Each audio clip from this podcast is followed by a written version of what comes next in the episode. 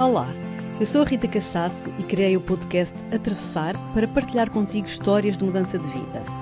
Histórias de pessoas que optaram por atravessar em direção a uma vida mais verdadeira e mais alinhada com os seus dons. Todas as semanas partilho contigo uma nova história, uma nova aventura.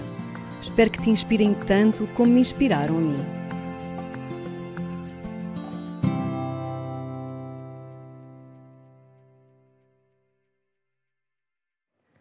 Olá, sejam muito bem-vindos a mais um episódio do nosso podcast Atravessar. Hoje estou aqui muito contente com o meu convidado, é um querido amigo e é um homem com uma história bem inspiradora, um estudioso, um pensador, um viajante e um excelente terapeuta. Mas nem sempre foi assim. A carreira dele começou numa área totalmente diferente e é isso hoje que ele também vem aqui partilhar connosco. Sim, então, muito bem-vindo, querido Vasco Baião. Olá Rita, obrigado também pelo convite e hum, vamos lá. Vamos lá começar a saber a tua história inspiradora, que eu conheço bem e aliás tenho aqui a dizer que sou uma assídua cliente do, do Vasco na sua atual profissão, que ele já nos vai contar o que é. E vamos começar por saber como é que era o Vasco quando era assim pequenino. O que é que o Vasco queria ser quando fosse grande? Uh, epá, isso foi mudando. Aliás, ainda hoje vai mudando. Ah, sim? Sim. Uh, sabe, quis ser pintor, quis ser inventor. Acho que a primeira queria ser arqueólogo. Uau! Porque vi aos filmes de Indiana Jones. Uh, depois descobri que afinal era mais limpar a pedra. e, e disse, ah, não, não, era bem isto que eu tinha em mente. E aí a coisa, a coisa mudou. Mas não sei, acho que foi. Sempre quis, quis fazer diferentes coisas. Uhum. E, um, e pronto, depois tenho vindo a explorar um bocadito isso. Uhum essa diversidade. Sim, uhum. sim. Depois como é que foi? Foste para a escola e naquela altura que é suposto nós começarmos a decidir o que, o que é que queremos o que é que queremos fazer, não é? Regra geral, numa fase em que a maior parte de nós não faz a menor ideia o que é que quer fazer, não é? Uh, tu, tu escolheste, uh, como é que foi a tua escolha? O que é que tu seguiste? Opa, hum, eu, por algum motivo, eu, eu comecei, eu iniciei o meu estudo de uma forma muito autodidata. Pronto, e comecei logo a fazer experiências, comecei logo a ler. Um, ah, o, que eu, o, que eu, sinto e senti é que fui à escola, mas de alguma forma consegui que, consegui que aquilo não me afetasse demasiado, porque um, o fato, o fato de, de aprender sobre algo antes de depois escutar sobre um adulto, muitas vezes aquilo havia grandes discrepâncias. E um, sabe, acho que muito cedo comecei, eh, comecei a ter confrontos com a autoridade. Foi. Né? Comecei a perceber que havia muitas coisas que não batiam a bota com a perdigota. Uh, do sistema de ensino, tu dizes? Do sistema de uhum. ensino, sabe, muitas vezes não reconhecia a autoridade no, na própria pessoa que nos estava a ensinar, não, ou seja, não, não, não iniciei a escola com aquela visão de o professor é... É, é que sabe. É que sabe. né? Isso depois também gerou ali alguns choques, né? eu tive um período assim mais conturbado, mas também gerou, se calhar, uma visão muito crítica mais cedo. E... Hum, ah, e ele, mesmo ah, via, via, via, muita gente frustrada a ensinar. Uhum. Havia muita gente frustrada a ensinar. Uhum. Mas desde, desde o início. Desde uhum. o início. Interessante teres essa percepção tão cedo, não é? Porque é uma coisa que é muito evidente, não é? Eu acho, para mim, pelo menos de onde eu vejo, que há muita coisa uh, no sistema de ensino que está ultrapassado e que há muita gente que não está feliz na sua própria profissão de professor e que não tem sequer tanto jeito assim para isso, mas é giro tu teres tido essa consciência de tão, tão novinho. Há, há, há muita gente que acaba de estar ali um pouco encalhado, não sei. Eu acho, eu acho que talvez o contraste tenha sido, sabe, eu vi uma matéria, lia sobre aquilo, achava aquilo incrível. Vai, ia para a escola e conseguiam tornar aquilo a maior seca do mundo. Mas, mas se nós pensarmos um pouco sobre isso, hoje em dia temos aquelas séries com vikings e aquilo e ficamos ali coladíssimos a ver a primeira, a segunda, a terceira, a quarta temporada.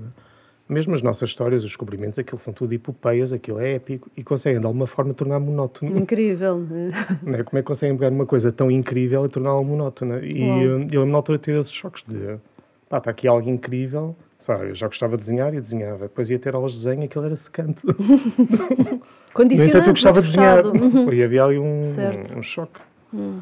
E, sei, em relação ao, ao, ir parar tanta gente, e inclusive é professores que acabam por não, não estar assim, ficar tão talhados ou tão motivados, eu acho que, que é algo muito cultural. Mas aí, meia culpa, todos temos, temos peso nisso. Ou seja, nós logo pequeninos somos minados uh, com esta questão de o que é que tu queres ser quando fores grande.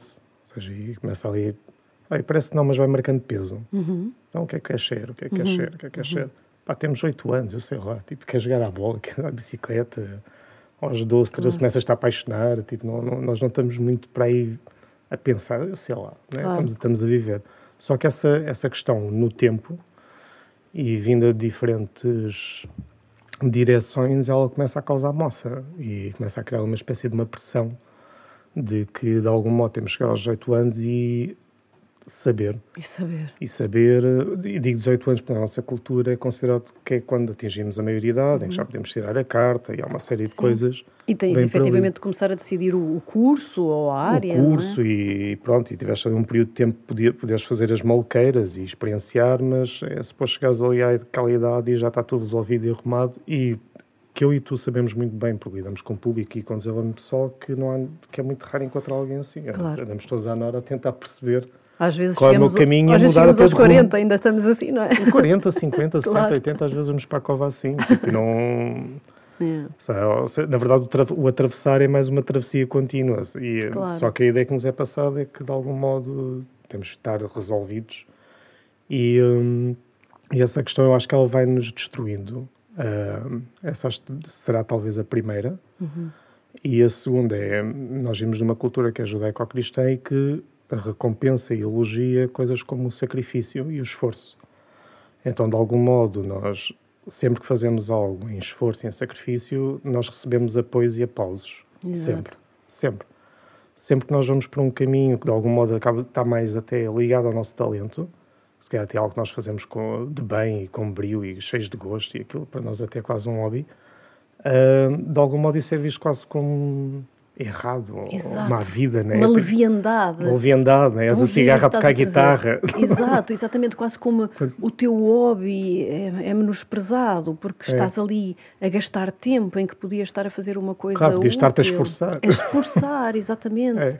E essa coisa até que é, é, muito engraçada, isso que estás a trazer, essa coisa que até é, é muito vincada nas, nas crenças e nos ditados populares, não é? A vida é dura, a vida é dura, não é? Isto é, é, é-nos dado logo de início, então nós já partimos para a vida com essa ideia de que vai ser duro, não é? E isso condiciona. Na nossa cultura, a palavra trabalho vem de Ravel, que era um, um instrumento de tortura na Inquisição. Uau! Ah, este homem é um posto de conhecimento. Eu sabia eu, que ele ia trazer aqui. Eu acho que coisas... só isso já diz imenso sobre a nossa visão. Nós, de algum modo, temos esta crença de que se não é torturante, não é trabalho. Hum. E isso acho que acaba. E, ou seja, nós sistematicamente, se não nos empurrar, empurramos nós, nem que seja pela crença, uh, questões de valor e de mérito para trabalhos que, na verdade, nós somos bastante miseráveis e bastante torturados. Mas, de algum modo, temos essa crença que isso é, é por isso que devemos ser pagos. Claro. E depois vemos isso nas gerações anteriores e assim é que é, não é? Assumimos que assim é que é e Sim. perpetuamos isso. A razão pela qual é tão difícil, ou é, não é comum encontrar alguém que está genuinamente a fazer aquilo que gosta e que está claro, feliz. Claro, claro. E acho que, pronto, lá está, voltando à questão dos professores, eu acho que é exatamente isso. Muitos deles, se calhar, queriam ter seguido por Química ou por História, ter feito investigação, Exato. ou trabalhado outra área. Por circunstâncias da vida, acabaram por não conseguir fazê-lo. Uhum. E foram empurrados, era para uma função... Claro. Que não era bem o sonho de vida deles. E aquilo claro. gera uma frustração. E frustração claro. essa, depois, muitas vezes, alguns conseguem não descarregar nos miúdos, Exato. Os outros acabam por estar ali bastante. E mesmo os que gostam, efetivamente, depois também têm muitos condicionamentos do, da, estrutura, do, da estrutura, que claro, é o ensino. Somos, é? é somos todos seres humanos, não é? Yeah. É? Agora tu eu vamos, vamos dar aulas, somos seres humanos a tentar dar o nosso melhor e a tentar. E se calhar às vezes a máquina de café está estragada. Como dizia há pouco aqui o Gonçalo, né? Tipo que saiu café. Exato. É? Aquilo às vezes é difícil estar bem disposto. É, se verdade. Não temos certos miminhos, vá. Não é mesmo? Uma noite mal dormida. Pois é. Somos só humanos, não é? Somos só a fazer humanos. o melhor que podemos. Olha, Vasco, então e depois? Como é que tu escolheste no meio disso tudo, não é? Sempre com essa consciência que já trazes de muito cedo.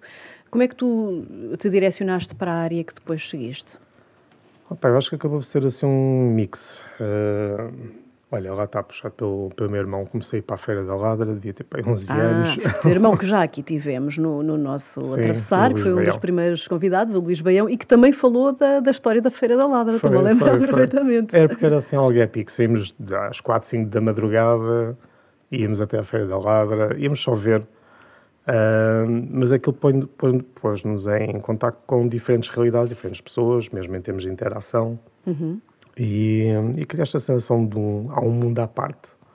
Há um mundo à parte. E hum, muitas vezes, através até desse contacto, gera-se comunicação. Uhum. Ou seja, na- naquele ato de regatear e tal. ah, Mas isto de, de onde é que vem? Ah, isto era da minha avó, isto era, isto era meu, mas eu já não uso. E isso acaba por despertar algo. Hum, sabe, eu, da minha parte, acho que talvez pelo fato de ter enverdado por um caminho mais autodidata, Uhum. um, acabei sempre por escolher os temas que de algum modo tinha interesse. E acabei por escolher temas bastante cedo. Que eu, eu, muito pessoalmente, eu acredito que todas as crianças fazem, têm essa, isso em si. Eu acho que, de modo geral, nós vimos ao mundo já bastante curiosos e com vontade de Claro. brincar e de interagir e ter experiências. E, eventualmente, depois começamos a ficar um pouco mais apáticos ou zangados ou, ou fechados Sim, ou medrosos. ou medrosos, e eu acho que isso vai acontecendo no tempo. Ahm, e aí começamos a ficar um pouco zangados e fazer um pouco só aquilo que temos que fazer, vamos escola porque temos que ir. Ou seja, há uma espécie quase de desencantamento ao longo de anos e sabe, quando chegamos a adultos já estamos bastante adulterados. Eu lembro- de escrever um texto sobre fazendo esse trocadilho do adulto e do adulterado, ao ponto de nós chegamos àquela idade e já assumimos que estamos todos mutilados. É, mas é verdade, eu percebo perfeitamente o que estás a dizer. Hum, e é- é- às vezes é quase pare- parece que é preciso um milagre para conseguirmos ficar minimamente intactos, ainda bastante ligados a. Hum, na- não, digo- não vou dizer a essência, mas pelo menos àquilo que nos faz vibrar. hum. Né? Te- já está com demasiados condicionamentos do que é a vida e do que deve ser, do que tem que ser e do que não tem que ser. E isso acaba por nos cortar um bocadito e depois já estamos bastante tempo a tentar resgatar isso. E ainda hoje, nós, principalmente nos tempos que correm, nós passamos a vida a tentar resgatar-nos Exato, exato. e a manter o nosso sentido de direção e o nosso sentido de, de autonomia e, e de coragem. Claro. São coisas que temos que ir validando. Hum, sabe, eu comecei a meditar muito cedo, devia ter para aí 8 anos, estava a dar qualquer coisa na RTP2, Uhum. uma meditação com uma vela. Eu lembro de fechar num quarto e comecei a fazer aquilo. Logo na altura senti-me transportado para outro mundo eh, e achei que foi, foi bastante viciante e a partir daí comecei. Na Feira da Ladra eh, encontrei livros na altura, acho que era do Dalai Lama. Ele tinha ali uma série de fascículos de budismo e comecei a ler, devia ter para uns 15 anos. Hum. Começaste a interessar por estas áreas. Sim. E pronto, depois passei aquela, aquela, aquelas do by the book, os Paulo Coelhos, Claro, o alquimista, os alquimistas, Fernão Capelo Gaivota. Gaivota, as, as profecias celestinas, fui, Sim, fui sim, passando sim. por isso tudo também. Ahm, pelo meio também descobri lá uma tradução brasileira do Anthony Robbins, que era um, um- ele é muito conhecido dentro da PNL, da Programação Neurolinguística, Uhum. e ele tinha assim um livro gigante de como nós podemos também co-criar o nosso, o nosso mundo e até a forma como estamos no mundo. Ahm, sabe, Mas sempre te acho- interessaste por estas Sim, sim, começou áreas. muito cedo. Ao, ao ponto que eu, eu lembro que quando tinha 16 anos, ah, eu já tinha tomado a resolução que queria ir para um templo. Uau! Ah, já, já, já estava decidido que queria ir para um templo, queria ir para a Ásia, para o Oriente, não sabia para onde, não entendia nada. Sabia que havia ali qualquer coisa e que algo da minha vida queria estar lá uma parte da minha vida. Durante Uhum. uns meses, durante uns anos, o que fosse. Não sabia nada. O que realmente depois vai acontecer, O que mas vai, já lá vai acontecer bem mais tarde, mas Claro. ah, era só. Exato, era um feeling, não é? Era um feeling. feeling. Por isso é que eu acho que mais tarde o que eu senti foi o calling. Yeah, exato. Foi Sim, já, sabias que isso ia acontecer e já sentiste aconteceu, é o simplesmente foi para outro lado ao longo da vida, mas mas, já. É, já mas já lá vamos a essa parte. Então, mas como é que surgiu a parte da... Porque tu formaste em engenharia, não é? Foi isso? Formei-me em engenharia informática. Como é que foi essa escolha? Foi assim... Opa, não, não, não, foi, não, foi, não foi fácil. Eu, na altura, senti-me bastante dividido. depois Lá está, é aquilo que tu estavas a dizer. Nessas idades, sabemos lá nós a que Sabemos já nós. ah, Senti-me bastante dividido, dependendo com quem falas, ouves versões diferentes. Uns dizem faz o que gostas, outros dizem faz o que realmente vai, vai para o pão na mesa, né? E as coisas vão, vão variando, faz o que está a dar. né? Pois. E as, as coisas vão variando. Eu na altura sentia-me dividido porque gostava de diferentes áreas, ou seja, gostava muito de. queria viajar, queria explorar, gostava de tudo que tivesse relacionado com ciências humanas ou artes, tudo o que acabasse, acabasse em IAs, geologias, antropologias, sociologias, psicologias, era assim, ah, isto é uma maravilha. Um, e na altura acho que acabei por fazer algo até um bocado arrogante, agora que olho uhum. para, para trás. E não seguindo por nenhuma dessas áreas, era-me a, a parvoíce. Uhum. Porque pensei, ah, isto eu consigo estudar sozinho. Oh. Tipo, isto é, agarro num livro, isto é filosofia, ou agarro em livros e posso sempre estudar história, antropologia, isso não, ou seja, não, se eu realmente tenho vontade, posso sempre uhum. prosseguir estudos por isso e que prossegui, ainda hoje continuo, e, uhum. mas que é, lá está, é o tal hobby. Claro, que é o tal é hobby. gostavas. E hum, lembro na altura, acabei por enverdar por algo que me pareceu, no, naquele, naquele período, que me iria dar o que eu estava à procura. Ou seja, iria-me dar uh, sustento, uhum. por um lado. Por outro lado, parecia-me ser uma área muito dinâmica e muito aberta, em que de algum modo me iria obrigar a, vida, a estar a vida toda a atualizar-me. Uhum. E eu gostava disso, gostava desta ideia de ir para uma área desafiante e de algum modo não iria sentir que estagnaria. Então isso, isso também me moveu. E outro que é ser um pouco mais louco, uh, porque tinha muitas matérias na qual eu senti-me muito pouco à vontade. Uhum. Uh, Desafio. Sim, então, eu, eu, sempre, sempre tive, tive muitas dificuldades com matemáticas, com físicas, mesmo durante o secundário. E o que eu senti ali foi, eu nisso preciso de ajuda. Eu não consigo fazer, eu não consigo ir lá por autodidata, eu não consigo aprender estas coisas sozinho, preciso que alguém me ajude. Interessante esse ponto de vista. E eu na altura tinha um, tinha uma visão muito romântica das universidades e das claro. pessoas que lá estão. Sei bem. Pensava que, acho que imaginava aquilo tudo como a antiga Grécia, a escola de Atenas, com pessoas muito, muito, muito sábios e muito, muito a ver Ai, para, o estudo e, para o estudo e para o saber. Foi uma tremenda desilusão nesse sentido. Pois, claro. Mas... Estudaste em Lisboa? Não, estudei em Leiria. Em Leiria. Estudei em Leiria. E, eh, e fui lá mesmo pelo desafio, ou seja, há aqui estas áreas saber que eu não, eu não me sinto de toda à vontade, mas eu uhum. acredito que nós devemos trabalhar precisamente onde estão as nossas dificuldades. É engraçado, é, mas é, isso é de uma consciência, assim, até bastante acima da média, porque nós o que fazemos, regra geral, todos é fugir das áreas que, que temos, que temos não, dificuldade. Sinceramente, não sei se é uhum. errado. Hum. É, o que eu digo foi a minha escolha, não, não, não acho de todo que tenha que ser a escolha de todos, uhum. procurar o mais difícil. Claro. Sabe, ainda hoje, aliás, eu até hoje ensino exatamente o contrário. Claro. É? Mas foi desafiante então o curso para foi, ti? Foi muito desafiante. É, foi, um, era literalmente um peixe fora d'água. Um, tudo em mim era mais vocacionado para letras, para artes, para tudo. No entanto, acho que ao mesmo tempo permitiu-me trazer algo novo, que é algo que é algo que existe dentro das áreas, que é quando pegas alguém de uma área e pões noutra. E essa pessoa traz sempre uma visão, hum. que é diferente de quem está no meio. Uh, sabe, então lembro de estudar eletrónica e físicas e matemáticas e pensar aquilo do ponto de vista humano ou filosófico, que implicações é que aquilo tinha. um, ao ponto de hoje em dia, talvez por mais tarde terem verdade por estas áreas de saber, um, hoje em dia consigo mesmo e sinto-me bastante à vontade de fazer o paralelo. Se estiver aqui a falar para uma empresa com 200 engenheiros e se tiver-lhes falar de taoísmo ou de budismo e explicar-lhes numa linguagem que eles entendam, hum. que lhes seja comum, sinto-me muito à vontade. Claro. Porque acabei por fazer essa espécie de tradução. Hum, que giro, que giro. É, de ver o yin com zeros e uns exato, e coisas assim. Exato, exato. Tu, tu era engenharia aqui, qual é a tua... Engenharia informática. Informática, exatamente. E depois quando o curso terminou, tu começaste a trabalhar nessa área. Eu, eu comecei antes, antes, na verdade comecei antes. Uh, na altura já precisava de dinheiro para pagar uma série de coisas, mesmo já queria viajar e então já, já ia trabalhando para pagar viagens, para pagar roupas, para pagar uhum. saídas, uhum. para pagar tudo. Um, e na verdade comecei a trabalhar já enquanto estava na, na faculdade depois ainda, uh, ainda tive 3, 4 anos a seguir a, a seguir a isso, mas como ia fazendo formações, ou seja, enquanto estive na faculdade, sabe, no mesmo ano que entrei, fui para Marrocos. E fui para o deserto e depois andei lá no meio dos berberes. Depois eh, sabe, estava a meio dos cursos ia para uma comunidade em, em, na Suíça, lá porque tinha ouvido falar de um mestre Omram que tinha meditações.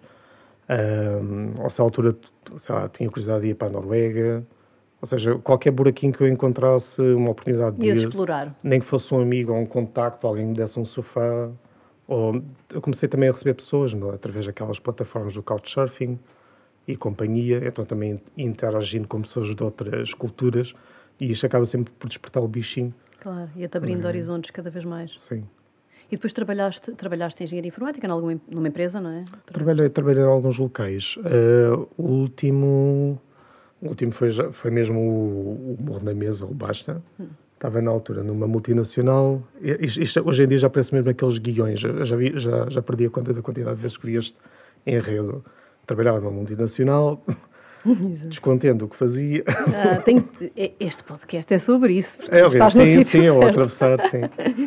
Ahm, mas é- foi literalmente isso, e foi, foi num período, ainda por cima, num, numa, num modo já completamente estapafúrdio. Normalmente a informática é, é, é conhecido que não há, há certos protocolos que são desnecessários, né? Se uma pessoa está- vai passar oito horas frente a um computador, não precisa de fato e gravata, né? Uhum. No entanto, nas empresas era necessário. Ui, Era necessário, porque podia surgir um cliente e para manter as aparências. Aliás, era tudo aparências. Tinham negócios de milhões, todos eles com, muitos deles com o governo, Ahm, e lá de algum modo por ter ah, lá, acesso ao, a se calhar um modo de estar e um modo de trabalhar que não me revia de todo. Ou seja, mesmo, eu não vou dizer o nome da empresa porque acho que Não não, não faz sentido, mas sei, vejo uma empresa multinacional a trabalhar tudo com grandes empresas e grandes entidades e a trabalhar com o nosso governo. E e passávamos a vida a enganar os clientes. Pois. A enganar os clientes e muito nesta visão de espremer o limão. Uhum. Espremê-lo até ao Hum, total. exato, de mascarar a, a forma como o próprio programa era apresentado para parecer que estava tudo bem e para ser adjudicado, até pelo governo, ah, sabendo que aquilo estava a arrebentar pelas costuras por trás, mas mascarar de alguma forma os erros Hum. Para mais tarde depois ir dar a assistência e ser pago por isso Ah, é também. incrível. Ali esse é o mundo em que vivemos, E, infelizmente. hum, não é? e na altura, é o que eu pensei, pá, eu não me interessa o, o dinheiro e as regalias que possa estar a receber aqui. Todo o tempo que eu estou nesta empresa é a minha vida. A minha vida, a minha vida é isto, ou seja, não é, só, não, é só, não é só o meu tempo, não é só o meu saber, é a minha vida. Ou seja, se eu dou 8 horas, eu não estou a dar 8 horas do meu tempo, estou a dar 8 horas da minha vida. Ou seja, eu, quero dar, uh, dar a maior parte do meu tempo, a vida uh, numa empresa que está a fazer este tipo de sacanagens só porque. Claro. E aquilo, sabe, aquilo começou a mexer comigo. O primeiro mês, segundo, segundo mês, achei interessante a experiência. Uh, à medida que ia instalando o verniz e raspando e, vendo, e percebendo um bocadinho mais, uh, aquilo começou, começou a chocar muito. E eu já, já ia muito contra, contra, Contra os- ti e contra- mim, contra contra os os meus valores. valores. E começou a chocar. Comecei a notar coisas, sei, eu, talvez porque já, já fazia muita auto-observação, comecei a notar coisas como andava a comprar muito mais coisas. uh, Coisas que não preciso para nada, gadgets, Tipo casacos, compensações roupas. emocionais. Sim, é. a comer todo o tipo de porcarias e eu na altura percebi, pois, eu não, eu não tinha isto. E desde que entrei para esta empresa, estou aqui em busca de mimos. em busca de mimos, de, de compensações e, e percebi, pá, eu se continuo assim, eu vou-me transformar em algo que eu não quero. Uhum, uhum. Porque eu, eu acredito mesmo que nós não, nós não somos, não vimos de uma essência de base. Eu acho que nós somos bastante esponjas imutáveis e que temos um, até um papel bastante ativo na nossa própria criação. E sei, o que eu pensei foi: eu não, eu não sei em que é que, no, nem quem ou no que é que eu me vou transformar se continuar por este caminho. Claro. E, e pronto, então Que bom teres tido é, essa consciência assim, atempadamente. Sim, atempadamente. sempre eu comecei mesmo a notar, pá, dois meses e já estou já estou aqui. a- Claro. Também já vinha de trás com certeza, porque já tinhas trabalhado em outras empresas e já tinhas sim. percebido. A- Ali foi, foi, o, foi o comatar. Talvez ainda bem que foi da maneira que a coisa não se arrastou muito mais. Claro. Uh, talvez neste período já a pensar, olha, vou- vou-me pisgar. Isto, já estou aqui a vir por tortura, já estava a começar a ter aqueles padrões de nunca mais chega sexta-feira, sempre olhar para o, hora- para o relógio à espera que o dia acabasse. Pois. Uh, É incrível. e a pensar, eu não, não, não, não é assim que eu quero passar a minha vida. Isto tem que haver. não, tem que haver, não, eu sei que há. Eu já, tinha, já ti- sabia que havia, já tinha, já tinha tido, felizmente tinha tido aqueles primeiros anos em que, podia ter viaja, em que viajei, fiz muitos trabalhos isso, E sei que, na verdade, há, há, muito menos escassez do que nos é levado a crer. Nós uhum. acabamos de ficar muito presos por esta visão de escassez. Claro, de, da necessidade de agarrares àquilo. Da necessidade e, e, que não temos opções. Mas a partir do momento que começamos a viajar, a interagir e a realizar coisas, começamos a perceber cada vez mais que temos, na verdade, imensas opções. Muitas vezes não as vemos. Uhum. A questão é sempre essa: nós não as vemos, não sabemos o caminho. Uh, mas nós temos imensas opções. Sim. E se estivermos prontos a, a mudar né? E a atravessar, né? Uhum. a dar o salto, a, uhum. até virar o chip e não nos colarmos a visões de o João o cozinheiro. Uhum. né? Nós muitas vezes depois colamos muito, sabe, mesmo nas apresentações, é quem eu sou e começamos por dizer a profissão. É. E se de algum modo conseguimos nos desapegar de, de, disso, na verdade, nós temos imensas escolhas, não é? Tipo, claro, olha, eu, eu de é o João Barista ou o João. Claro, lá, sabes que eu me identifico-me imenso, tu estás a dizer, e até deixa-me dar, deixa dar aqui um exemplo que às vezes eu até brinco com as minhas amigas. Uh, e algumas que me fazem uma coisa que eu, que eu detesto, que é uh, apresentam-me alguém, estamos num jantar ou estamos num, num encontro qualquer, e, e algumas amigas dizem uh, é a minha professora de yoga, a Rita. Ou seja, a, a, ainda Já vem tá. antes do meu nome, sabes? E eu estou-lhe sempre a chamar a atenção e digo: Olha, eu sou tua amiga, é Rita, minha amiga, que por acaso até é professora de yoga. Mas sabes, essa colagem ao que tu fazes agora faz-me um, um, bocado de confusão, porque agora sou isto, mas eu não sou isso, não é? E se calhar amanhã sou outra coisa e já fui outras coisas. Então é giro, estás a dizer isso, lembro-me muito deste exemplo. É, nós, nós, na verdade, há coisas que vamos fazendo, mas isso não nos define. Claro. aliás, claro. Há, há muita coisa que acaba por fazer algum sentido mudando um pouco a perspectiva. Por exemplo, nós, nós em Portugal temos muito aquela expressão de aquela, aquela ali só quer é boa vida. só quer boa vida. O, o retiro que eu vou fazer agora na, no início de agosto, ele chama-se Vida Boa. E é mesmo para dizer que sim. Chama-se mesmo Vida Boa. E a, e a, ideia é um pouco desconstruir isso. Um, essa ideia de que alguém que deseja ter uma, uma vida boa, ou que deseja viver bem, ou que deseja ser feliz, uh, é, é leviano. É incrível isso, Vasco, é mesmo incrível, não é? Tu, tu assim, estás-me a dizer isso, uau, nós temos estas crenças, estes dizeres que vão passando de geração em geração e que nos vão condicionando de facto, sim, porque é que tu não has de querer ter uma boa vida, uma vida boa? Mas eu dizer desta forma, olha-me aquela, só quer é viver bem é. e ser feliz. Só quer é boa vida. É? Maldita. Ai, que mundo louco. É, é. Olha, então depois conta-me lá, tu deste uma na mesa, percebeste que era o basta com a engenharia informática e que já não querias mais aquilo. E depois houve ali uma espécie de um... Ah tá, sincronicidades, serendipidades, como quisermos chamar. Uh, recebo um e-mail. Recebo um e-mail de uma rapariga americana a perguntar-me se queria ingressar um programa de treino de 100 dias ou mais num templo na China. Assim? Caiu-me na caixa. Assim, sem mais nem menos. Sem mais, sem menos. Tu, havia, havia, havia, havia, um fio condutor. Hum, tu já te interesstavas um... por área, com certeza. Pá, não. Sim, não. Foi, foi, foi, foi um pouco bizarro hum. a, toda a forma como aconteceu. Isto era, isto era um, o taoísmo é algo assim muito hermético, de modo geral. Toda, é conhecido, mas sabe-se muito pouco. Uhum. Que quase sempre são tipos que mandam para o meio da floresta ou estão a comer ermitas em grutas. Ou, criam um tema, depois querem estar na deles, quase não querem ver ninguém. São, são muito ermitões, no uhum. modo geral. E este templo ele está, teve fechado durante cerca de 100 anos. Durante 100 anos eles tinham as portas fechadas, mesmo até para Neste templo na China, que é na China. Sim. Uh, fica numa região montanhosa que se chama Udang, que é para aí do tamanho do Alentejo. Hum. E que é só montanhas e montanhas e montanhas e templos e grutas. É... Uhum. Aliás, aquele filme da lenda do Tigre e Dragão supostamente é passado nessa hum, zona. Sei. E um, então eles, eles têm as portas fechadas, muitas vezes porque acabam por estar mais nesse modo, e também devido à, ao período histórico que a China atravessou agora, a Revolução Cultural. Uh, muitas destas coisas eram proibidas, uh, mesmo, mesmo os mestres Kung Fu eram proibidos de ensinar, podiam exibir, mas não podiam ensinar. Foi, foi assim, uhum. um período assim bastante caótico.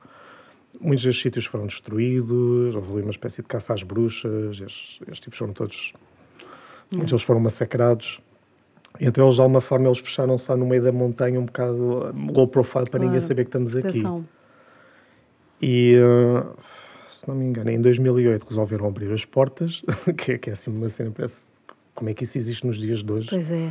Em 2008 resolvem abrir as portas, há um inglês que por acaso está-me a contar com aquilo, esse passa a palavra a uma americana, e essa americana que já andava há 3 ou 4 anos pela China, hum. em diferentes templos, e que tinha reunido pessoas, pensou, ah, vou arranjar aqui um punhado de pessoas para ir lá. Então arranjou ali sete ou oito pessoas no primeiro ano, em 2000. Mas tu conhecias essa americana? Eu não a conhecia. Só que uma dessas pessoas que, que lá foi deu contacto a outra pessoa que estava a atravessar a China, que como estava a passar por lá, foi, foi ao templo, teve lá cerca de duas ou três semanas, não, não sei, e no momento em que ela ia sair, voltaram-se para ela e perguntaram-lhe há alguém que te venha à mente que achas faz sentido estar aqui? E, e isto era alguém que eu não, hoje em dia conheço bastante bem, mas ah, sabe, nós na altura tínhamos cruzado para aí duas, três vezes. Tínhamos tomado um café uhum. e pouco mais. Mas por alguma razão, a primeira pessoa que lhe veio à mente fui eu. É impressionante. Mas eu nunca tinha, nunca tinha falado sobre aquilo, não tinha, mas ela, ela só disse: Eu acho que há uma pessoa que faz sentido vir aqui. Tipo, ela teve assim uma intuição grande. Teve uma é? intuição, uma deu o e-mail, Uau. eu pensei bem aquilo, parecia uma cena de loucos.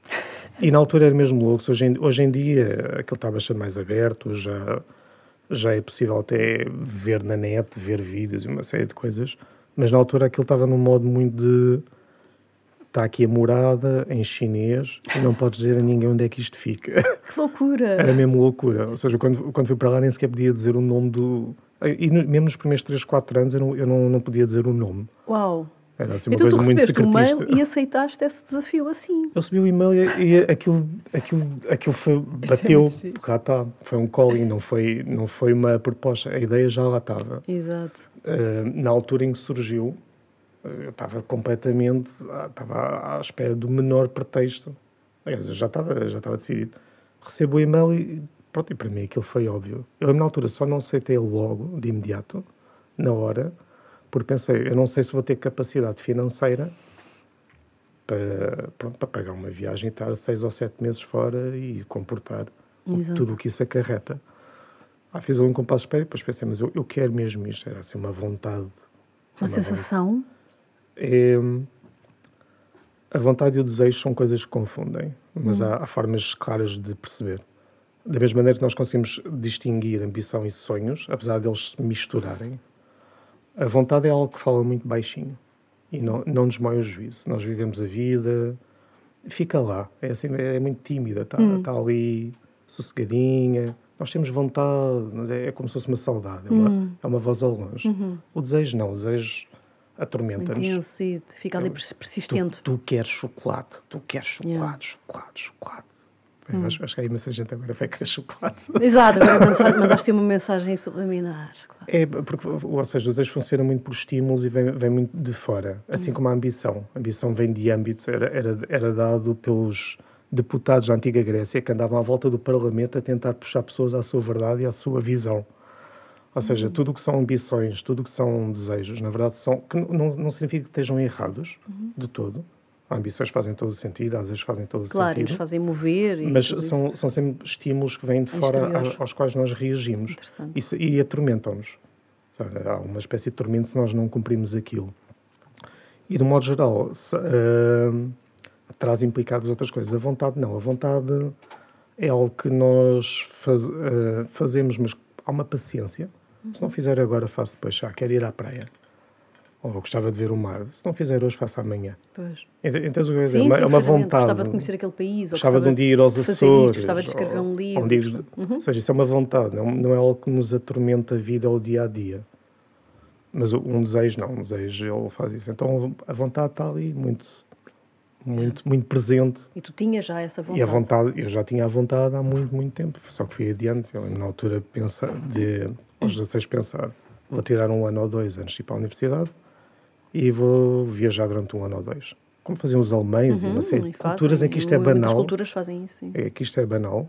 Extremamente benéfico. Extremamente benéfico e até incentivado. Aquela claro, ideia, olha, claro, antes de decidir o que é que queres fazer da vida, vai lá dar uma volta, até para perceber é o que é que queres fazer. Se queres conhecer o mundo, vai-te conhecer se queres, se queres estudar ou se queres ir já começar a trabalhar, pode nem fazer sentido. Eu acho que poupavam-se tantas... Poupava-se muita coisa. Muita coisa, não é? Muita Tantos coisa. infelizes. E hum, eu, na altura, fui adiando. Ou seja, primeiro pensei antes de ir para, para a universidade, depois pensei a meio, interromper os estudos e depois ir, ir para fora e voltar.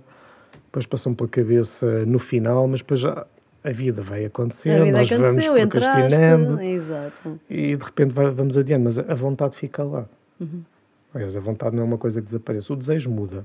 Desejo muito. A No momento queremos uma coisa, depois já mudamos de ideia, já queremos outra coisa, mas a vontade Ficou. é uma coisa que está muito presente. Então, quando aquilo chegou, tu já estavas, no fundo, preparado para aceitar esse Sim, eu já estava preparado para aceitar aquilo e. hum, E conta-me depois, foste? opa, e depois. Isso é uma loucura, não o é? Remetendo assim a essa, a essa Depois o época. foco, o foco já não, já, o foco não era se era, o- era só eu vou.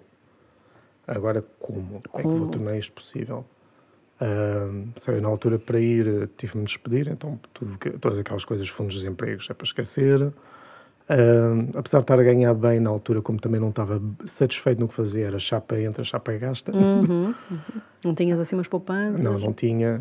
Ahm, eu lembro na altura pensar, pronto, pensar formas de tornar real. Pronto, e, e foi novamente à filme. Pensei, vou vender tudo o que tenho. então Uau. pus tudo à venda. Pus Não o sabia pus- foi, Que maluquice. pus o- Que faz lembrar aquele livro do monge que vendeu Ferrari. Sim, sim. Ah, mas foi literalmente isso. Eu já tinha lido o livro, talvez me tenha inspirado um Pois. pouco naquilo.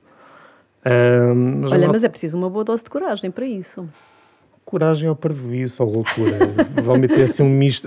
A coragem depende se consegues. Quando a coisa corre mal é só parvo. No teu caso, felizmente, correu muito bem. Felizmente como correu bem, pronto, é corajoso. É mais Tu assim. vendeste tudo.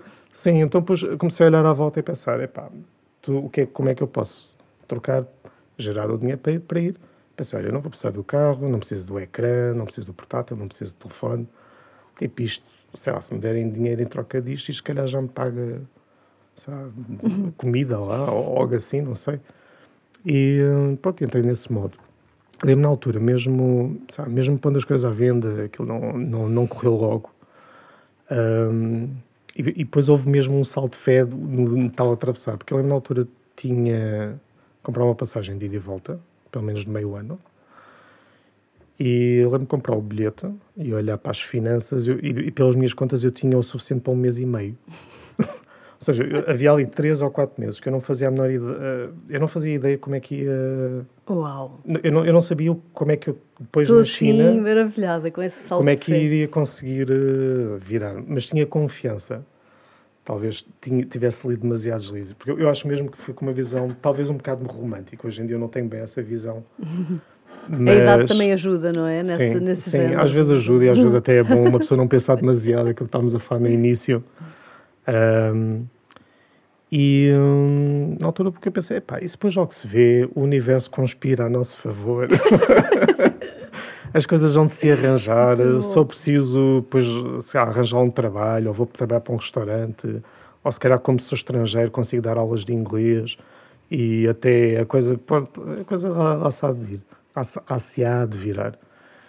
E, e fui, pronto, e magicamente, realmente, sabe, desde recebi dinheiro de IRS, nunca tinha recebido, coisas que tinha à venda cá que não se tinham vendido, durante o tempo que estive lá, depois foram-se vendendo. Então estava Ah, mesmo a funcionar, a coisa a conspirar a teu favor, o universo. Foi, foi conspirando. Eu, hoje em dia torço um bocadinho o nariz e dou sempre a ressalva que é, é verdade, pelo menos da minha experiência eu posso atestar, o universo conspira a nosso favor, ah, mas é como a lâmpada do Aladino, há sempre o outro, o outro lado. Ah, o universo não tem preferências, nós temos. Ou seja, ele dá-nos sempre um sítio para dormir, nem que seja o banco da estação do comboio. Ele dá-nos sempre algo para comer, mas cá não é bem o que nós queremos. Ou seja, e a partir do momento que nós, como seres humanos, temos algum tipo de preferências, na verdade, nós temos de trabalhar um bocadinho para isso, Uhum. se temos preferências. Se para nós está tudo bem de qualquer forma, então, pá, estamos sempre apoiados. Estamos sempre apoiados. Comida não nos falta. Uhum. De modo geral, há sempre qualquer coisa. Mas a partir do momento que temos preferências, temos que temos que participar no processo. Uhum. Temos que co-criar também. Incrível. E agora, eu fico, agora tenho a impressão que dava um episódio só para falarmos dessa tua estadia nesse mosteiro, que deve ser uma aventura, mas É, ok, resume-me assim da forma possível essa aventura que deve ter sido muito marcante para ti. Ah, resum- resumir. ah, Como é que foi? Imagina chegada a um sítio que, como tu dizes, estava fechado há muito tempo, devia ser eh, até um pouco inóspito, a chegada não deve ser fácil, aquela coisa quase mesmo a filme. Foi, olha, a viagem, foram para aí quatro dias de viagem. Ou seja, do momento que parti de cá até lá, foi, eh, foi aviões e mais aviões e mais aviões, comboios e mais comboios. Lembro de- aterrei em Macau, passei lá à noite, depois apanhei, fui para uma, para uma, ai, como é que se chama aquela, que é normal? A fronteira. A fronteira dos países, como é que se chama isso? Fronteira dos países? Sim, mas normalmente há ali alguém a fazer a verificação Ah, quem pode entrar ou não. Tipo que não é alfândega? Não, alfândega, mas Bom, pronto, vou, vou, vou para a fronteira, se calhar é mesmo fronteira. Hum, Então vou para a fronteira, estou lá no meio de 300 ou 400 chineses, abrem uma cancela, de repente começa tudo a correr, com porcos, com, com vegetais, completamente à hora, está tudo em chinês, não percebo nada. E eles não falam nada? Eles não falam, não. Hoje, hoje em dia está a mudar, ou seja, muitos dos miúdos já co- começaram a aprender americano, mas né, já, pelo menos há 12 anos não, não havia ninguém a falar e está tudo escrito em chinês. Então era um bocado. E há, e há assim um bocado andando com papel. Na altura ainda não havia smartphones, nem nada disso, nem, nem havia net, não havia telefone. Havia telefone, mas não, não- eu não ia ter roaming na, na China, não, não ia pelo menos pagá-lo. E eh, basicamente tinha um papel com os caracteres em chinês com o sítio que queria chegar. Pô, isso é uma aventura, isso é uma loucura. E, eh, mas a verdade é que pronto, uma pessoa vai falando com mais paciência, com uma dica aqui, com uma dica ali. Com sinais, Com gestos. sinais, com. Tens que ir com o tempo. Ou seja, é, não, tens que ir com o tempo e pensar: eu vou chegar a este sítio e pode demorar dois dias ou pode demorar seis dias. Hum. Né? Portanto, estás a um bocado ao Deus dará. E. eh, ah, mas já fui andando, apanhei um autocarro 4 horas, depois apanhei um comboio, foram mais 12 horas, depois tinha mais um que seriam 5 horas, demorou 12. As primeiras 7 foram em pé. estava, estava a pinha, lembro de 3 ou 4 chineses para uma casa de banho, daquelas casas de banho de comboio, de um Sim. metro quadrado, a chamarem-me: vem para aqui, vem para aqui. Ah, eu lembro de estar lá tipo encafuado num metro quadrado com eles, eles todos a rirem. E, e pronto, e estávamos bem. Mas é mesmo, é, precisas assim uma certa dose de resistência e Pois, de claro. aceitação e de confiança. E, e isso é algo que eu ainda hoje eu sinto muito, sinto muita confiança no ser humano. Independentemente do que digam, acho que nós temos muito, muito medo uns dos outros. Muito medo uns dos outros. E queremos grandes separações uns dos outros e falamos de chineses para aqui, americanos para ali, marroquinos para ali, pessoas do Irão, romenos, marroquinos, o que for. São tudo pessoas, são, to- são todos iguais a nós. É todos verdade, iguais a nós. é. Estão todos a pensar como é que eu dou de comer ao meu filho? Será que vou ser amado pelos meus pais? Claro, as Ah, dores são sempre as, as mesmas dores- as dores são universais. humanos. E em todo, toda a parte vais encontrar alguém que te faz lembrar um amigo de infância. Em qualquer, em todo o lado vais encontrar alguém que faz lembrar o teu tio ou a tua avó. É mesmo, é mesmo. E é, tem- há quase parece uma espécie de avó universal em todos os países. É mesmo, é esse arquétipo quase, não é? É. Eu, eu partilho muito isso contigo, não é? Das viagens e, e sei perfeitamente o que é que estás a dizer também, também reconheço muito isso. Olha, então, esses meses no mosteiro foi, assim, muito transformador para ti. Foi, foi, Aprendeste, foste aprender o quê? Exatamente. Olha, eu fui, eu fui aprender artes taoístas Uhum. ou práticas taoístas. Tem, tem vários nomes. O termo chinês é Xiu Dao, que significa práticas para cultivar o Tao. Ou prática, Tao, por sua vez, pode ser descrito como caminho, caminho natural. Portanto, práticas para restaurar ou para reparar um caminho natural. Ou seja, reparar um modo de estar mais ligado com a natureza, mais em consonância connosco próprios. E eles depois têm um, têm um sistema, tal como o yoga, tem um sistema com diferentes disciplinas. Sabe, acho que nós conhece- eh, no mundo ocidental nós vamos conhecer para aí um quinto do que eles fazem e muitas delas estão separadas. Sabe, nó- nós já conhecemos o Tai Chi, Uhum. vem desse sistema, conhecemos os. algu- Alguns conhecem Qigong, não é assim tão conhecido, também vem desse sistema. O Kung Fu também, também tem nesse sistema, eles chamam-lhe o Kung Fu de Wudang. Meditação, depois tem coisas mais eh, teóricas como o Feng Shui ou Feng Shui.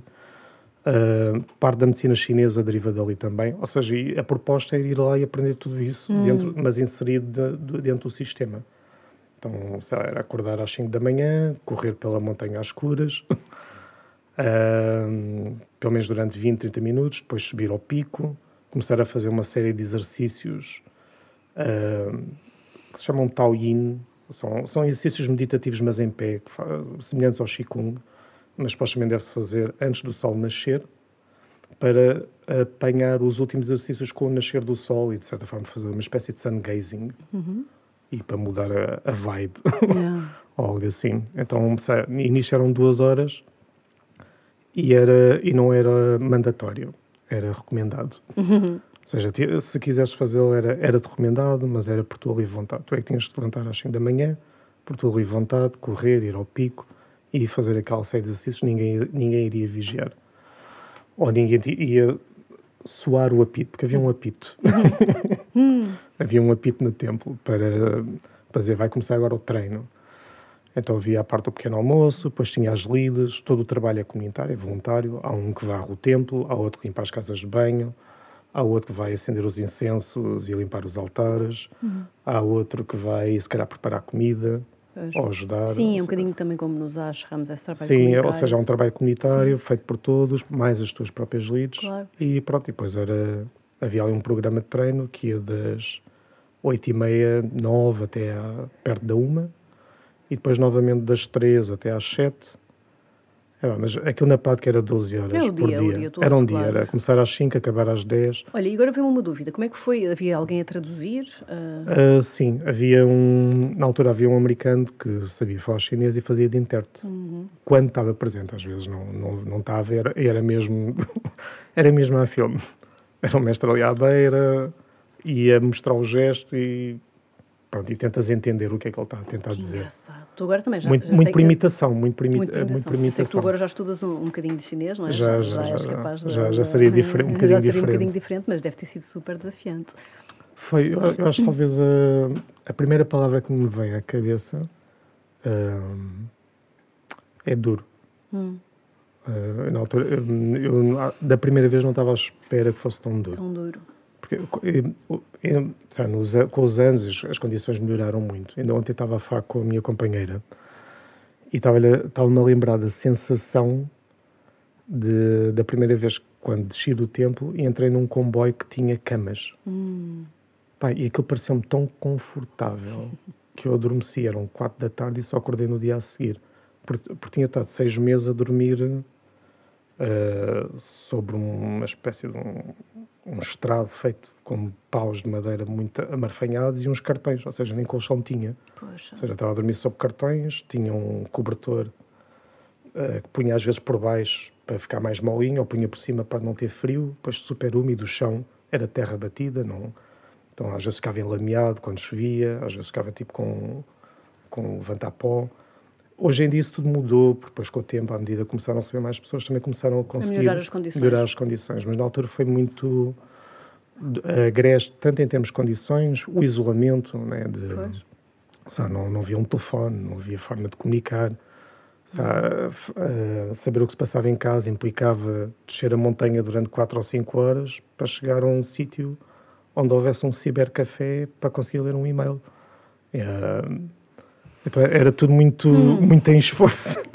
Que linda. Era linda tudo muito em esforço. Mas eh, Mas o Vasco que voltou já, já não era o mesmo, claro. Não, olha, dessas. Acho, acho talvez uma das coisas que aquilo acaba por dar é, para além do- dos, dos diferentes caminhos ou das perspectivas, é dar uma noção muito, pelo menos para mim, da minha experiência, dá uma noção muito, muito clara do que é que é necessário e o que é que é conveniente. Ou seja, e ali a, ver- a verdade é que durante todo aquele período, durante aqueles seis meses, eu tive tudo o que era essencial. Tive tudo. Sabe, eu, eu quando cheguei deram uma tigela de metal, aquelas tigelas que dá aos cães. Uma tigela de metal e dois pauzinhos. E disseram, isto é a tua tigela, isto são os teus paus. E aquela tigela durante seis meses deu para todas as refeições que eu tomei. Todas. Deu para todas as sopas, deu para todos os chás, deu para as vezes em que bebemos cerveja ou aguardente de arroz. Ah, deu para tudo, dava para lavar os dentes e servir para, para pôr a água. Aquela tigela dava para tudo. Incrível. E percebes, pois realmente isto é o essencial. É um vasilhame É. que receba e algo para comer. Pá, uma caneca é, con- é conveniente, é essencial, não é? Essas experiências Essa são, distinção sim, é- são muito, muito boas, até porque depois nós voltamos a perceber que nós Simplifica. vivemos com muito, mas muito, muito, muito mais do que precisamos, não é? O que, o que não está bem, nós termos todos os confortos, mas é lindo nós em termos experiências que nos permitem perceber que podemos viver com muito menos, não é? E continuamos a Simplifica viver. e, e Simplifica. tira-nos a ânsia. Acho que É. acima disso é essa coisa de. Porque nós, nós temos muitas conveniências que consideramos essenciais ah, e manter tudo isso cria muita ansiedade. Uhum. é? Nó- É Nessa isso. altura acreditamos mesmo que é essencial eh, ter net em casa. Claro, Que é, não, hoje em dia já não se vive se não se tiver net em casa. Eu Uhum. tenho net em casa, eu tenho net no telefone. claro. Mas é altamente conveniente, ainda bem que tenho, mas é uma conveniência. Da mesma maneira que um boné ou um casaco. Claro. Não, nós não precisamos de um boné, só precisamos claro. de uma coisa para tapar o e sol. Sobretudo nós que passámos um... uma boa parte da nossa vida onde não tínhamos internet em lado nenhum, não é? Claro. Então, mais difícil para estas gerações que já não sabem o que é viver sem isso, mas nós realmente já vivemos uma boa parte sem e, e vivíamos, e, e fazíamos tudo. E a verdade é esse vem uma cheia, vem um fogo, vem um assalto, vem um bandido e leva-nos tudo e de repente só temos a roupa no corpo, né, que parece assim o pesadelo. Mas se temos vida, se temos saúde, se temos a roupa no corpo e se temos as pessoas que nos são acarinhadas, nós não estamos desamparados. Claro. Temos onde dormir, temos onde comer. Claro, é isso. E, eu... Exato. e então, tu voltaste, começaste a, a, a, ensinar ou tens vindo agora nos últimos não, anos não, vida não, a ensinar? Não comecei logo. Eu, os primeiros dois anos não recusa, recusava-me a ensinar, porque quando eu fui hum, era, era meramente pessoal, ou seja, não, não foi com nenhum hum. intuito de, de, dar, de vir a dar aulas ou trabalhar nisso Aliás, inicialmente a minha ideia inicial era ir e voltar e nunca ninguém saber. Hum, ia, ia ser mesmo uma experiência de. Tipo, ia, ia, ser uma coisa muito pessoal. Ou seja, ir, viver, voltar. Um, olha, o meu irmão está muito popular. Contei aos meus pais, não, disse, não contei mais ninguém, mas contei ao meu irmão. Uhum. Ao Vasco. Que é, mesmo, que é a mesma, Luís, que é a mesma coisa que pôr no jornal público. Olha, Luís. Porque depois ele encarregou-se de contar a toda a gente, então deixou de ser segredo, porque a minha, a minha identidade era mesmo ir, ter a minha experiência, voltar e, e viver o resto da minha vida. E, a coisa passava assim. Então, quando voltei, foi, foi, engraçado, porque os meus pais, eles inicialmente, eles só punham as mãos à cabeça. Quando eu lhes disse: Olha, atenção, eu vou para a China, vou estar lá meio ano, está aqui uma morada, qualquer coisa, mas não podem dizer a ninguém. mas está tudo bem, eu conheço alguém que já lá foi, não há problema. Uh, mas foi giro porque depois, uh, quando eu voltei, a postura deles tinha mudado completamente, era de orgulho. Ah, então giro. E, e foi engraçado porque quando, quando, quando fui era de vergonha. De vergonha no sentido, era um pouco, parecia que estavam assim, para o meu filho, pá, pois. não quer fazer nada da vida. É, exato. E agora deixou o trabalho e mudou radicalmente. Eu acho que o que aconteceu foi a interação com os outros. Eu nunca fiz isto com eles, não sei se eles vão ouvir ou não. Uhum.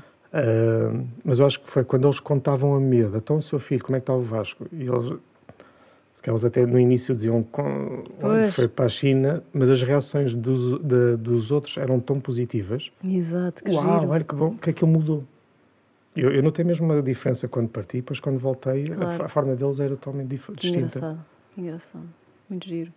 Então, e depois ficaste um tempo uh, uh, sem. Eu pensei que tinhas começado logo a ensinar e a fazer Não, eu, eu uh, comecei logo a trabalhar assim que aterrei, porque lá está a tal coisa de vender tudo e depois, e mesmo sem dinheiro, eu voltei a zeros.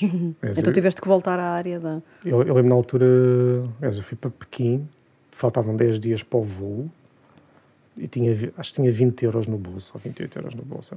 Paguei o hostel, tinha onde dormir, não sabia bem como é que ia comer. Sabia que ia comer, também não, sei, olha, mas foi assim um bocado, vi-me muito apertado. Ou mesmo quando voltava vinha tipo a zeros, não tinha nada na conta, não tinha nada na carteira. E lembro-me pensar, pá, eu, o primeiro trabalho que aparecer, a primeira coisa eu tenho que aceitar, porque eu não posso dar a luz estar a escolher. Claro. E assim foi, não é? Começaste logo a trabalhar. Comecei logo para, a trabalhar, claro, comecei a trabalhar em tudo. Que às vezes também temos que o fazer, porque temos Sim. coisas, não é? Como tu dizes, temos que sobreviver e tratar claro, das nossas claro, coisas e, portanto, claro. isso, tudo, isso tudo faz parte. Sim. Mas com certeza que tu já tinhas aí na tua mente, depois da experiência que tinhas passado. que... eu inicialmente, eu inicialmente não, não tinha. Não, não tinha. Uh, só que o que aconteceu foi Uh, as pessoas que estavam à volta, que sabiam que desta experiência, começaram a, a desafiar-me para dar aulas. Sei, eu recusei uma primeira, recusei uma segunda, uma terceira, quarta, quinta, sexta. Pá, quando cheguei ali à sexta, pá, isto começa a ser existente, se calhar. Se calhar é para eu ouvir qualquer se coisa. Para se calhar é mesmo para, pelo menos, dizer que sim, sim. ou para experimentar. E acabei por dizer que sim, comecei a ensinar e comecei a gostar. Uh, comecei a gostar, comecei-me a sentir bastante em casa. Uh, comecei a perceber que, através do ato de ensino, também aprendia. Ou seja, nós quando ensinamos... A, é quando aprendemos mais. É, nós, nós é, também acabamos por aprender, no, ou seja, no ato de verbalizar e tentar passar ao outro, aliás, é. a diferentes outros, isso obriga-nos a refletir sobre aquilo que nós próprios fazemos, e se calhar fazemos sem pensar, e aquilo uhum. sai, mas de repente temos que pensar e saber e até nomear. Então, aquilo de alguma forma ajudou-me a dar alguma ordem ao que tinha aprendido, porque eu aprendi tudo como uma amálgama. Uhum. Ou seja, sabia fazer tudo, não sabia explicar nada. Claro. Isso foi-te estruturando. Isso foi-me estruturando. Foi estruturando. Depois... Aprendi a dar um nome a coisas que uhum. fazia, mas não sabia o nome. Exato. E depois começaram a surgir outras coisas, não é? Que tu hoje em dia fazes, porque tu hoje em dia fazes, fazes muita coisa, fazes diferentes tipos de, de terapias, massagens, das aulas. Sim. Não é? Já tens assim um, uma panóplia grande de atividades, Sim. todas ligadas de algum modo uh, ao taoísmo. Sim. Sim, é- esse é talvez o mote. Se tiver que definir, são basicamente são três ou quatro áreas. Uma são as aulas, é a parte da formação, onde ensinas as práticas taoístas. Do modo geral, a maioria das pessoas que vêm ter comigo ou procura fazer Tai Chi, eh, sendo o que conhece, ou Qigong, ou Kung Fu, ou meditação. Do modo geral, depois o que acaba por acontecer, eu acabo por eh, empurrá-los para o sistema. Empurrá-los, entre aspas, de- porque acho, que- acho que são mais bem servidos assim Uhum, para o sistema completo para o sistema completo. Ou seja, isto porque sei que alguém que aprenda Tai Chi, na verdade, vai beneficiar de aprender Kung Fu, porque o Tai Chi é uma arte marcial. Se a pessoa vem com uma visão, mas aquilo, aquilo integra-se. Ou que, de algum modo, a meditação vai, vai ajudar também naquele ponto. As, Uhum. as artes, elas complementam-se todas umas às outras, um pouco como dentro do yoga, que eu sei. Uhum, exato. Trabalhas com isso, né? O Claro. yoga não são só asanas. Claro, claro. claro. Asanas é um, é um, do, É um- uma ferramenta. uma das ferramentas dentro de todo um sistema Exatamente.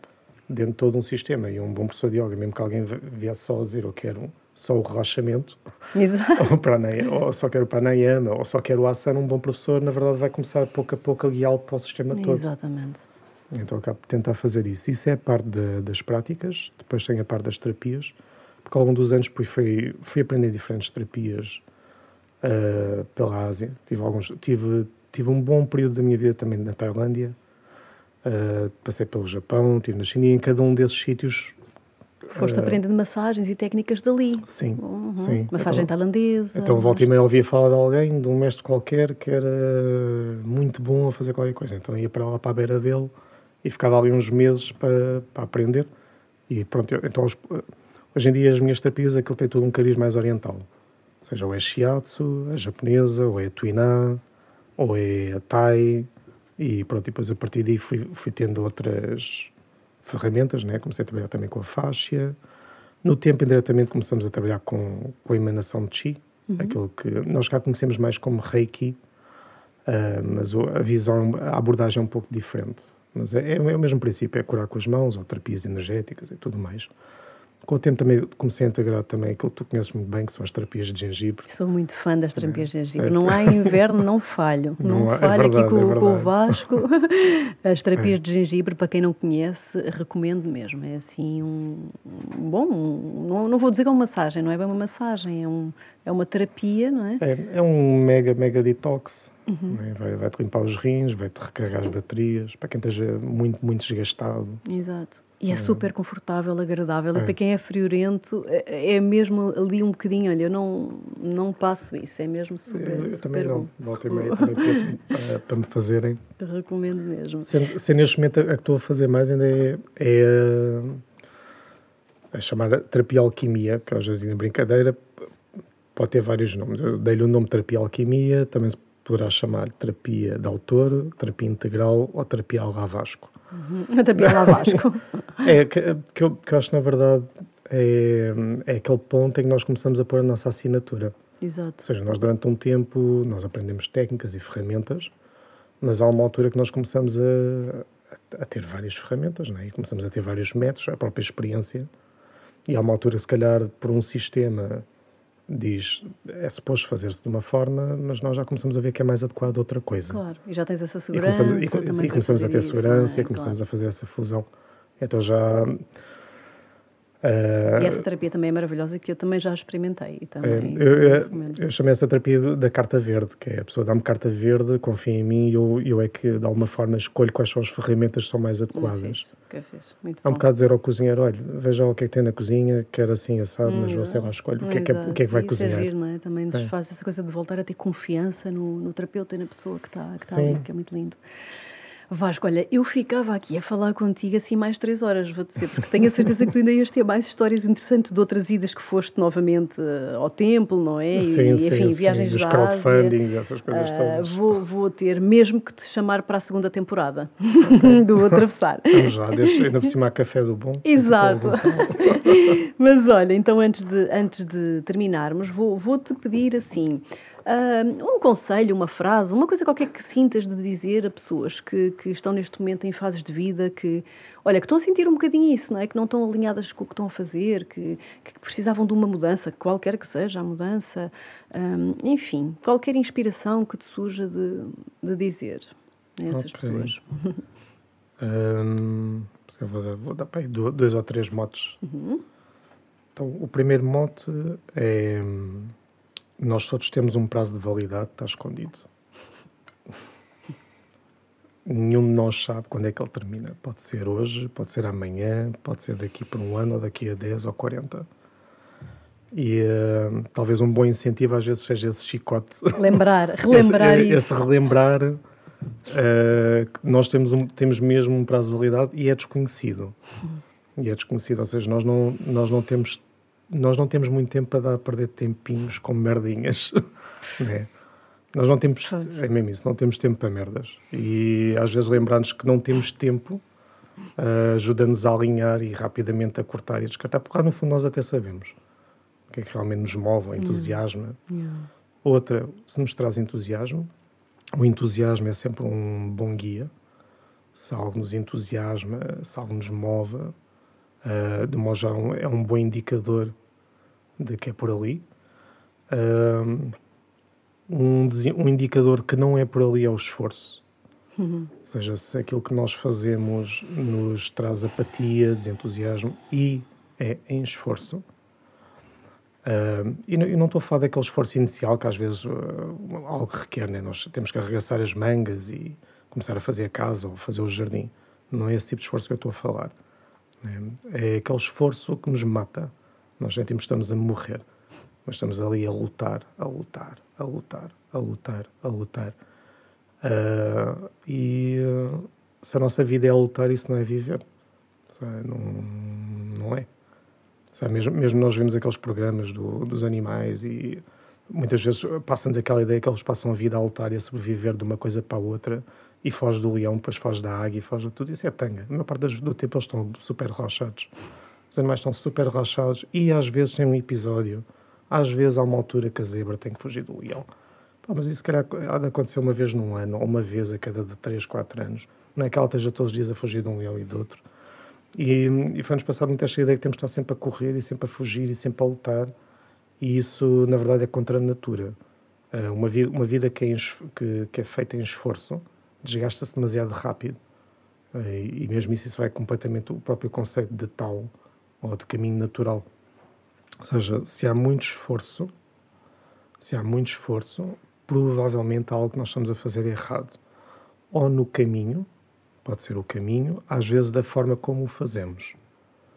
E um, isto aplica-se a tudo. Não é suposto um carro trabalhar em esforço, trabalha em esforço algo errado. Ou o pneu está furado, há qualquer coisa que tem, tem ou está a aquecer demasiado, ou a estrada não é aquela.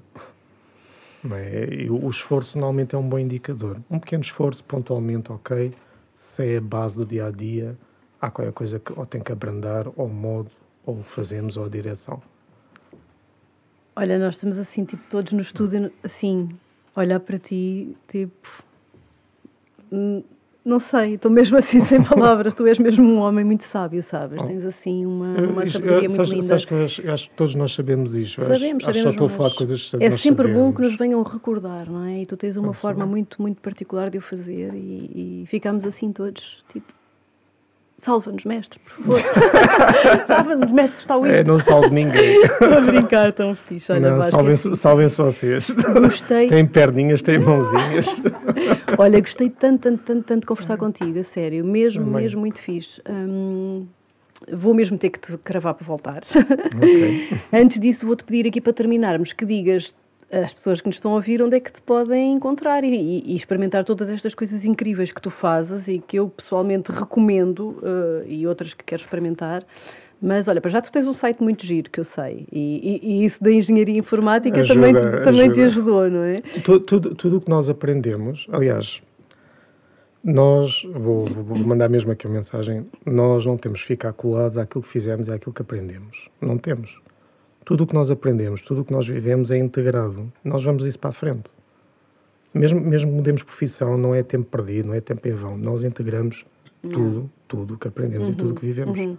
É, nu- nunca, nunca é perdido o tempo que estamos num sítio e nunca é um desperdício quando de repente mudamos de área ou mudamos de direção. Nós integramos tudo. Yeah. Yeah. E então onde é que podem encontrar o teu site maravilhoso?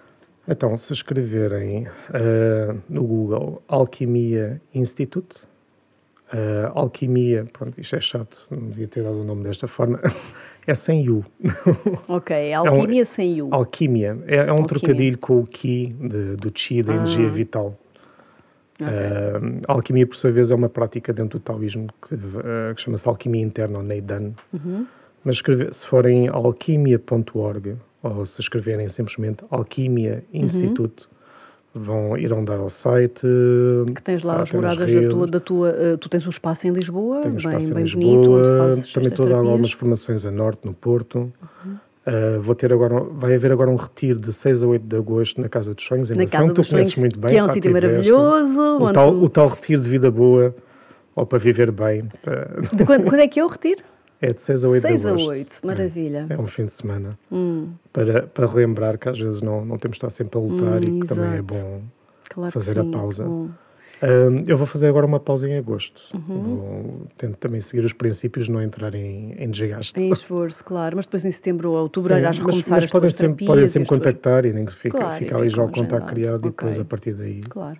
E depois tens o Instagram e o Facebook. Sim, normal, o- a ponto de ligação é o site. O site é a raiz, a partir dali tem os links todos nome, todo para lado. Instagrams, Faces, YouTubes. No YouTube há alguns vídeos.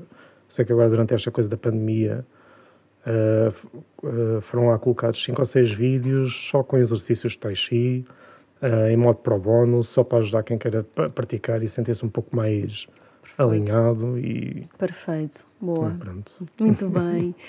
Olha, muito, muito, muito obrigada pela tua presença, pela tua sabedoria, pela tua Obrigado, história, Rita. que é verdadeiramente inspiradora e Nós temos de nos ouvir.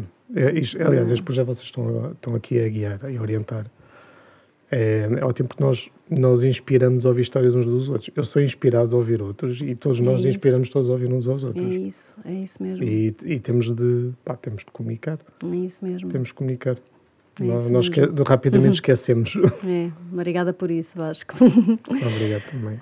Então, obrigada a todos por estarem aí. Mais um episódio incrível do nosso Atravessar. Voltamos para a semana com mais um convidado. Até lá.